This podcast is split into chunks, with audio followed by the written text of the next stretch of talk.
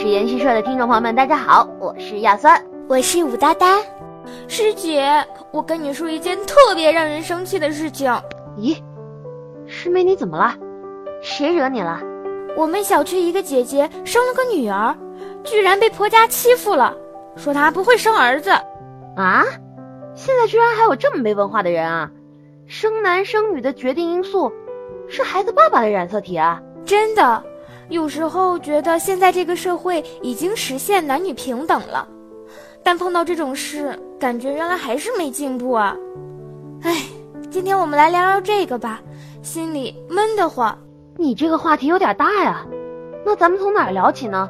师姐，你说说，男女平等，这个到底是靠什么去实现呢？我觉得女性首先要经济上平等，才有底气去谈社会地位的平等啊。意思是女的赚钱和男的一样多以后吗？其实现在的女性赚的已经不比男性少了，大家也都在努力的证明女子并不是不如男。比如说女性企业家董明珠。当然了，商业范围以外还有政治范围。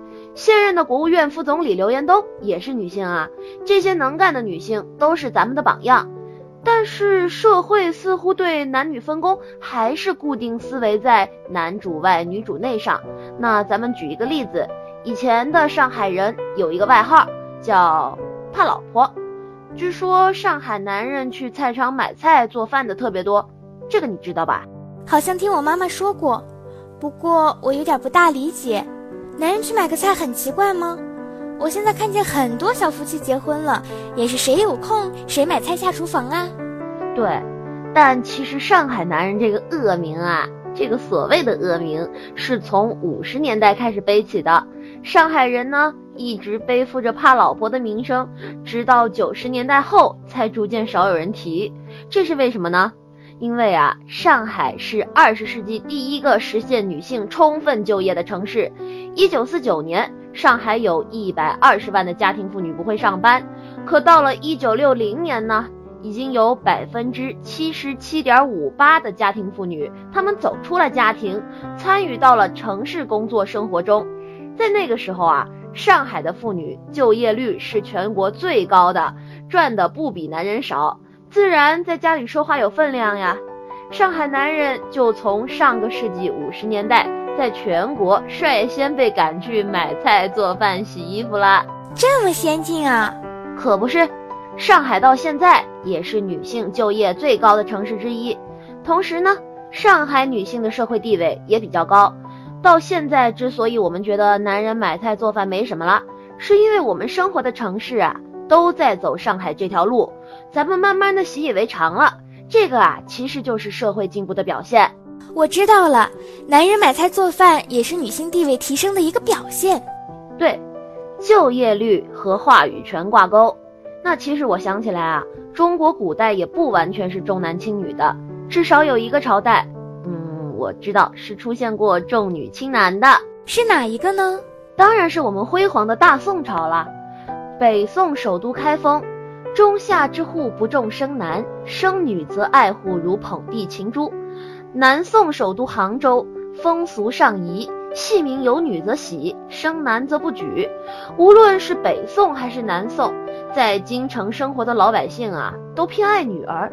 女儿一生下来就被当成掌上明珠，要是生了儿子，反而会很不开心。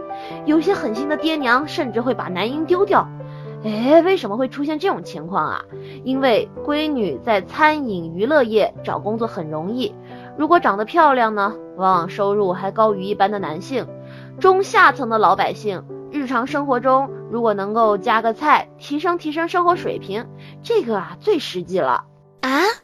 这个和我以前知道的不一样啊，难道不是唐朝女性地位高吗？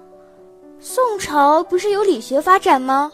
那其实咱们从一些现代的论文里可以发现，唐朝的女性地位高，更主要是反映在贵族女性身上，而宋朝则是一般市民阶层的女性地位比较高，而且压抑女性地位的宋明理学尚未影响到全社会，他们啊对中下层女性的约束更少。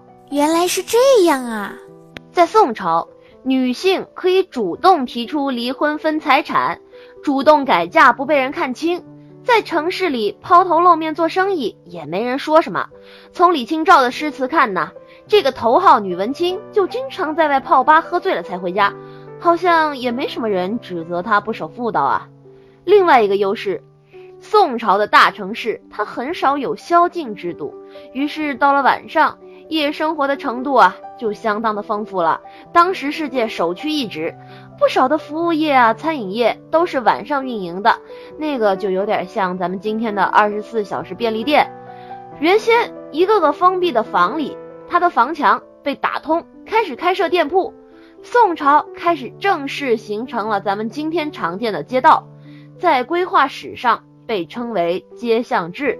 只有从宋代开始。中国才产生了真正意义上的和今天理解相同的城市的概念。明白了，明白了。我看过一篇调查，说由于近些年大量女性进城市工作，让全国的女性自杀率下降了。因为那些女性到了城市后，摆脱了家庭的压力，这也是城市生活给女性带来的地位上升表现。你想象一下。餐饮业、商业、娱乐业大量的出现，给了女性前所未有的大量就业的机会。在历史记录里，东京城大量的茶社、餐厅都是由女性经营的。这样的就业环境下，服务业和餐饮业自然给女性提供了很多的就业机会。今天的人对此很好理解啊，一个年轻的女孩子在商业城市里非常好找工作，所以最后呢。宋朝至少在首都和商业大城市都出现了局部的重女轻男的现象。我明白了，社会地位是由经济地位决定的。